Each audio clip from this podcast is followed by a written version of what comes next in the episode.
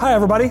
I'm Richard Roberts, and welcome to the Expect a Miracle Weekly podcast. By the way, somebody is receiving healing in the back of your right leg right now, even where you have pain down below your knee and your calf, you're being healed right now. Now that's an operation of the word of knowledge. And whoever you are, I wish you'd call us at the Abundant Life Prayer Group at 918-495-7777. Give a testimony. Let me know what God is doing. Uh, welcome to our TV studio here. We've been making our TV programs and I thought, well, you know, I'm here. Let's do the podcast here today. Normally I do it upstairs, but uh, we're going to do it down here in the studio today. We've been taping our regular program, The Place for Miracles and also my wife Lindsay's program, Make Your Day Count, which is a wonderful women's program.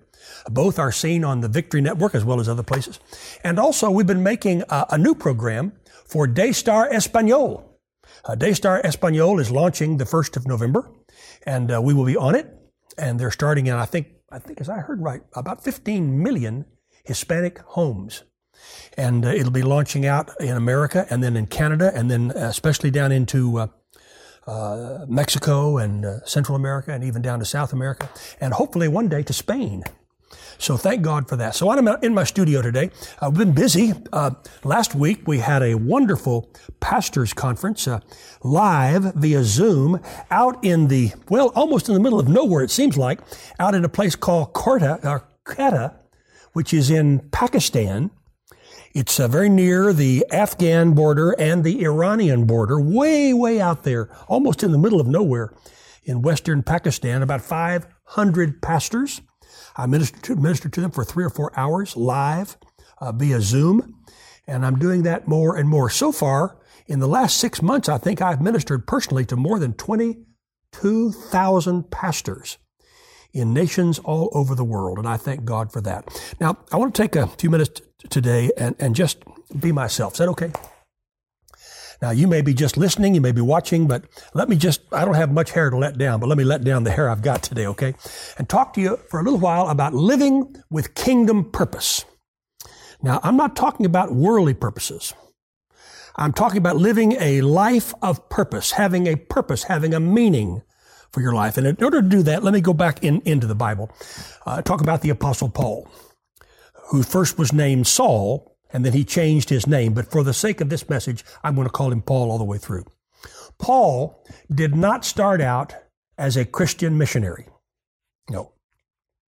He started out as a ruffian, as a zealot.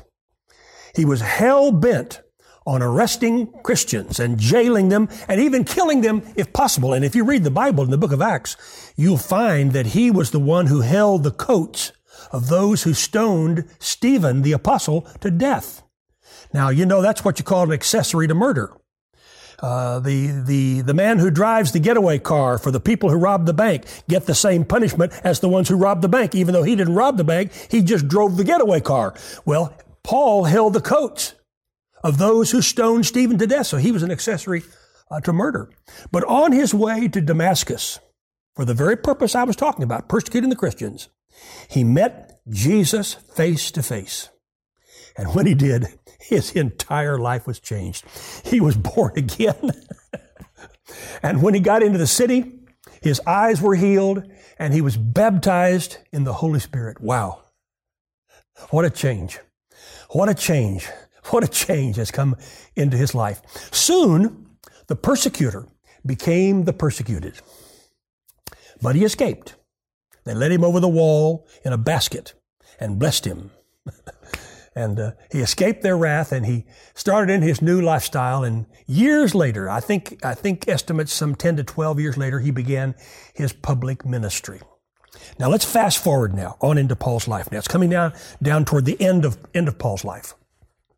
Now he's in a Roman prison and he's writing letters that would complete some two thirds of the New Testament. Uh, most of Paul's best work was written in prison. Nero, the Roman emperor, had given an order that anyone caught preaching, preaching Christ, would be imprisoned and maybe even executed. But Paul was compelled to do it at all costs. Well, certainly it was politically incorrect, but he did it. And today, Today we're seeing the beginning of the Nero spirit in America. In some places, Christians are being told they cannot worship. They're being told they can't sing, they can't raise their hands and praise God, they can't use the name of Jesus. It's ironic because at the same time, protesters and looters and criminals are freely allowed to do millions of dollars of damage, uh, you know, breaking and entering, and stealing to their heart's content, pouring milk on grocery store floors, throwing uh, things on uh, Van Gogh paintings and things like that. And it seems like there are many governors and many mayors who are afraid to stop them. they talk about defunding the police. Well, that's one of the worst ideas ever. Oh, they could be stopped. It just takes a firm hand. It takes a strong decision and a firm hand. Listen to me, friends. This is the devil's attempt to shut the mouths of the believers. And this woke culture that we're dealing with today is saying, shut your mouth, stay in line, or you will be canceled. They want to silence any and all voices who disagree with them. However, the last time I read the Constitution, it guarantees free speech. Now, make no mistake about it. We are living in the end times. If you read the Bible in the book of Acts, you'll find that Peter and John were told not to preach or teach in the name of Jesus. But they replied, whether it's right uh, to listen to God or listen to you, you be the judge. We cannot help but speak of the things which we have seen and heard. The haters of Christianity are saying it differently today, but they're saying it. Don't preach to me. Don't tell me how to live my life. Just leave me alone. Let me live whatever lifestyle I want to live. Really, my friend, it's a spirit of lawlessness that was released in our nation about 12 to 14 years ago. Our government has banned prayer in schools, allowing our borders to be unsecured, created an anti Christ spirit of cancellation that is attempting to choke the life out of people. So it begs the question where do we stand today? Do we live the status quo or do we live the kingdom life? It's a risk, isn't it? Someone might say, well, I'm limited what I can do because of, and then they list a litany of reasons. I'm too old. I'm too young. Uh, I'm too isolated. I, am too sick. I'm too tired. Uh, I don't get out much anymore. And excuses just go on and on. It's, it's so easy to say I'm limited. Moses was limited at the Red Sea. And yet God spoke to him and said, Take that shepherd's rod and lift it up. And then God parted those waters, and two and a half million Israelites walked across on dry ground with the Egyptian army being drowned behind them. The three Hebrew young men, Shadrach, Meshach, and Abednego, were limited in the face of Nebuchadnezzar's threats. But when they were thrown into the fiery furnace bound, God loosed their bindings, and they walked out without even the smell of smoke on them. Gideon was limited with only 300 soldiers against an army of 10,000 Midianites, and yet he carried the day. David was limited by his slingshot against Goliath. But when that stone catapulted from that slingshot, it hit the only uncovered part of Goliath's body. Something entered his mind that had never entered his mind before. And the day was won. Elijah was limited on Mount Carmel when 450 prophets of Baal did their incantations and cut themselves and call their one nine hundred numbers. Elijah said, Let him who is God be God and the fire streaked down from heaven and consumed his sacrifice. And if you read the Bible, you'll find uh, Elijah did a pretty good job of taking care of the 450 prophets of the devil. Daniel was limited by lions. They were supposed to eat him. But instead of eating Daniel, they wound up devouring those who put him in. Noah was limited by an ark. It is said he floated a new venture while the entire world was in total liquidation. Hosea was limited by his desperate housewife. and that's all I'm going to say about that. And it looked like Jesus was limited as he hung on the cross. And the devil said, There, that's that. It's finished. But he didn't realize that Jesus was taking on the sin of the world, that he was taking the stripes on his back for your healing and mine. Well, our limitations. Our limitations are our opportunity to glorify God and to present the gospel to someone who needs it. I have a dream and vision in my heart of reaching 100,000 pastors a year. And if those 100,000 pastors touch, let's say, an average of 1,000 people in a year, that's 100 million people.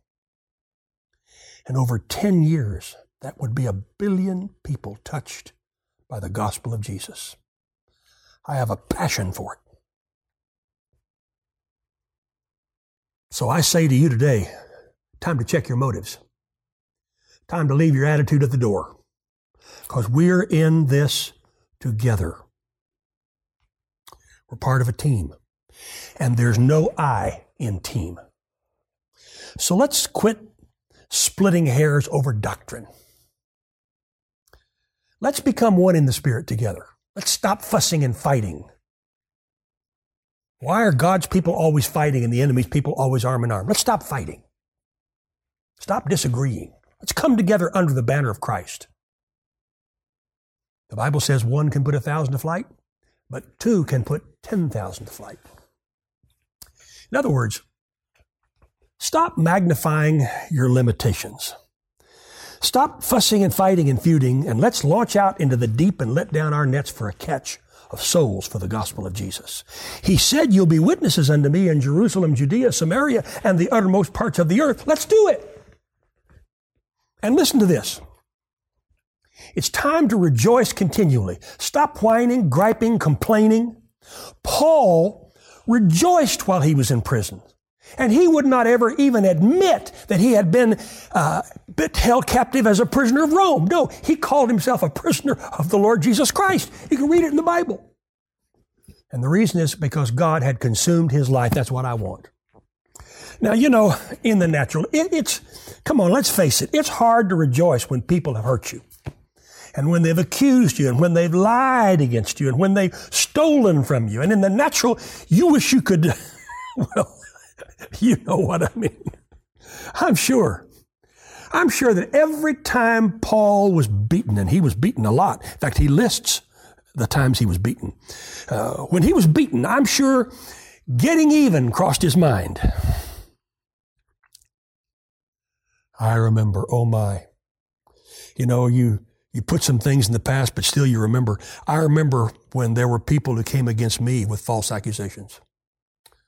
Oh, how I wanted to get even. I wanted to get even with them. Those accusations, I call them accusations, uh, they were they were in newspapers, they were online, really hurt me because they were lies. It wasn't true. And I was trying to figure out a way to get even, and I did some research on those people, and I found out some things they had done that were bad, and I was ready to expose them and end their I told people what I was planning to do, and I began to pray, and the Lord spoke to me and said, If you live by the sword, you're going to die by the sword. so I put the sword down. I did not strike at them. I forgave them. Wasn't easy. Now, do I like suffering? No. and I don't know anybody who does. I am against suffering, but I do know this. If you love Jesus, the world is going to hate you. I remember I was talking to my daughter, uh, Chloe, earlier today. I was reminding her of the time when she and her sisters were little and we went into a restaurant here in Tulsa. And it's just Lindsay and me and the three girls, Jordan, Olivia, and Chloe, and we were having a nice dinner. And a man got up from his table and walked over to our table. I didn't know why. I thought maybe he wanted prayer. I, I didn't know. People do that. They come over, they want prayer, they want to say hello, or they want this or that, want a photograph. And he walked over to the table, and I looked up, and he said, You don't have any idea how much I hate you. I looked at Lindsay. She looked at me. Our children were, Chloe was in a high chair. Uh, and he just turned and, and walked, walked out the door. The people at the next table said, What did he say to you? And I, I told him what he said, and, and the Mary, who was the owner of the restaurant, came in and, and she said, What did he say to you? And I told her, and she said, Well, I would have just hit him. I said, Yeah, that's what the world would have done, Mary. But think about what he must be going through. Think about the misery. Think about his wife, what she must be going through, what his family must be going through. If he has that kind of attitude about me, what else is going wrong in his attitude?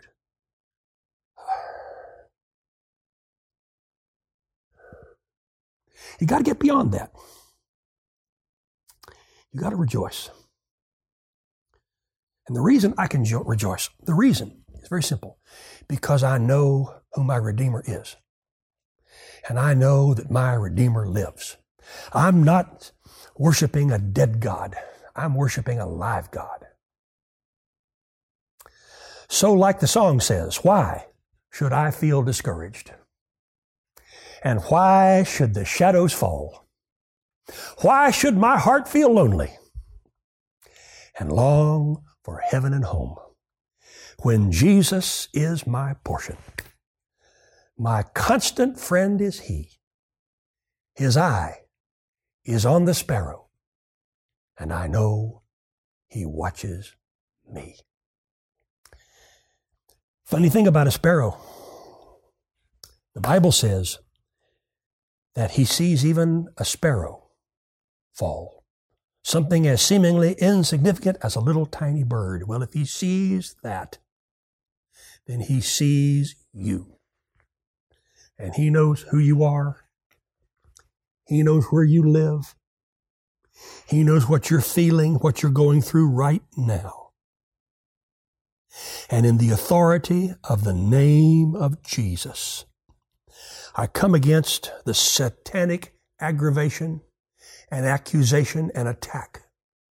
I come against every sickness and every disease, every fear, every doubt. I come against anything and everything that would try to wreak havoc in your life. I bind it in the name of Jesus. I command it to come off. I declare and I decree healing sent to you. According to Psalm 107 verse 20, which says he sent his word and healed them and delivered them from their destructions. I rebuke every demonic force that has opposed you, oppressed you, and tried to block you out in the name of Jesus. And I pray for the beginning of healing, restoration in Jesus' name. Amen. Amen and amen. I'm so glad you joined me today for this podcast. I do it each week, and it's a joy and honor to do it. If you need special prayer, the Abundant Life Prayer Group is ready to receive your call at 918 495 7777 or online, richardroberts.org slash prayer. I'll see you next time on the Expect a Miracle podcast. God bless. Have you checked out our YouTube channel? It's packed with videos that will build your faith for these challenging times. You can watch the latest programs, The Place for Miracles, and Make Your Day Count. Also, take a look at the encouraging messages from Lindsay's prophetic dream teachings. In addition, Richard has specific healing prayers you can use. It's all here on our YouTube channel. Just go to youtube.com slash Richard Roberts Ministries. And don't forget to subscribe.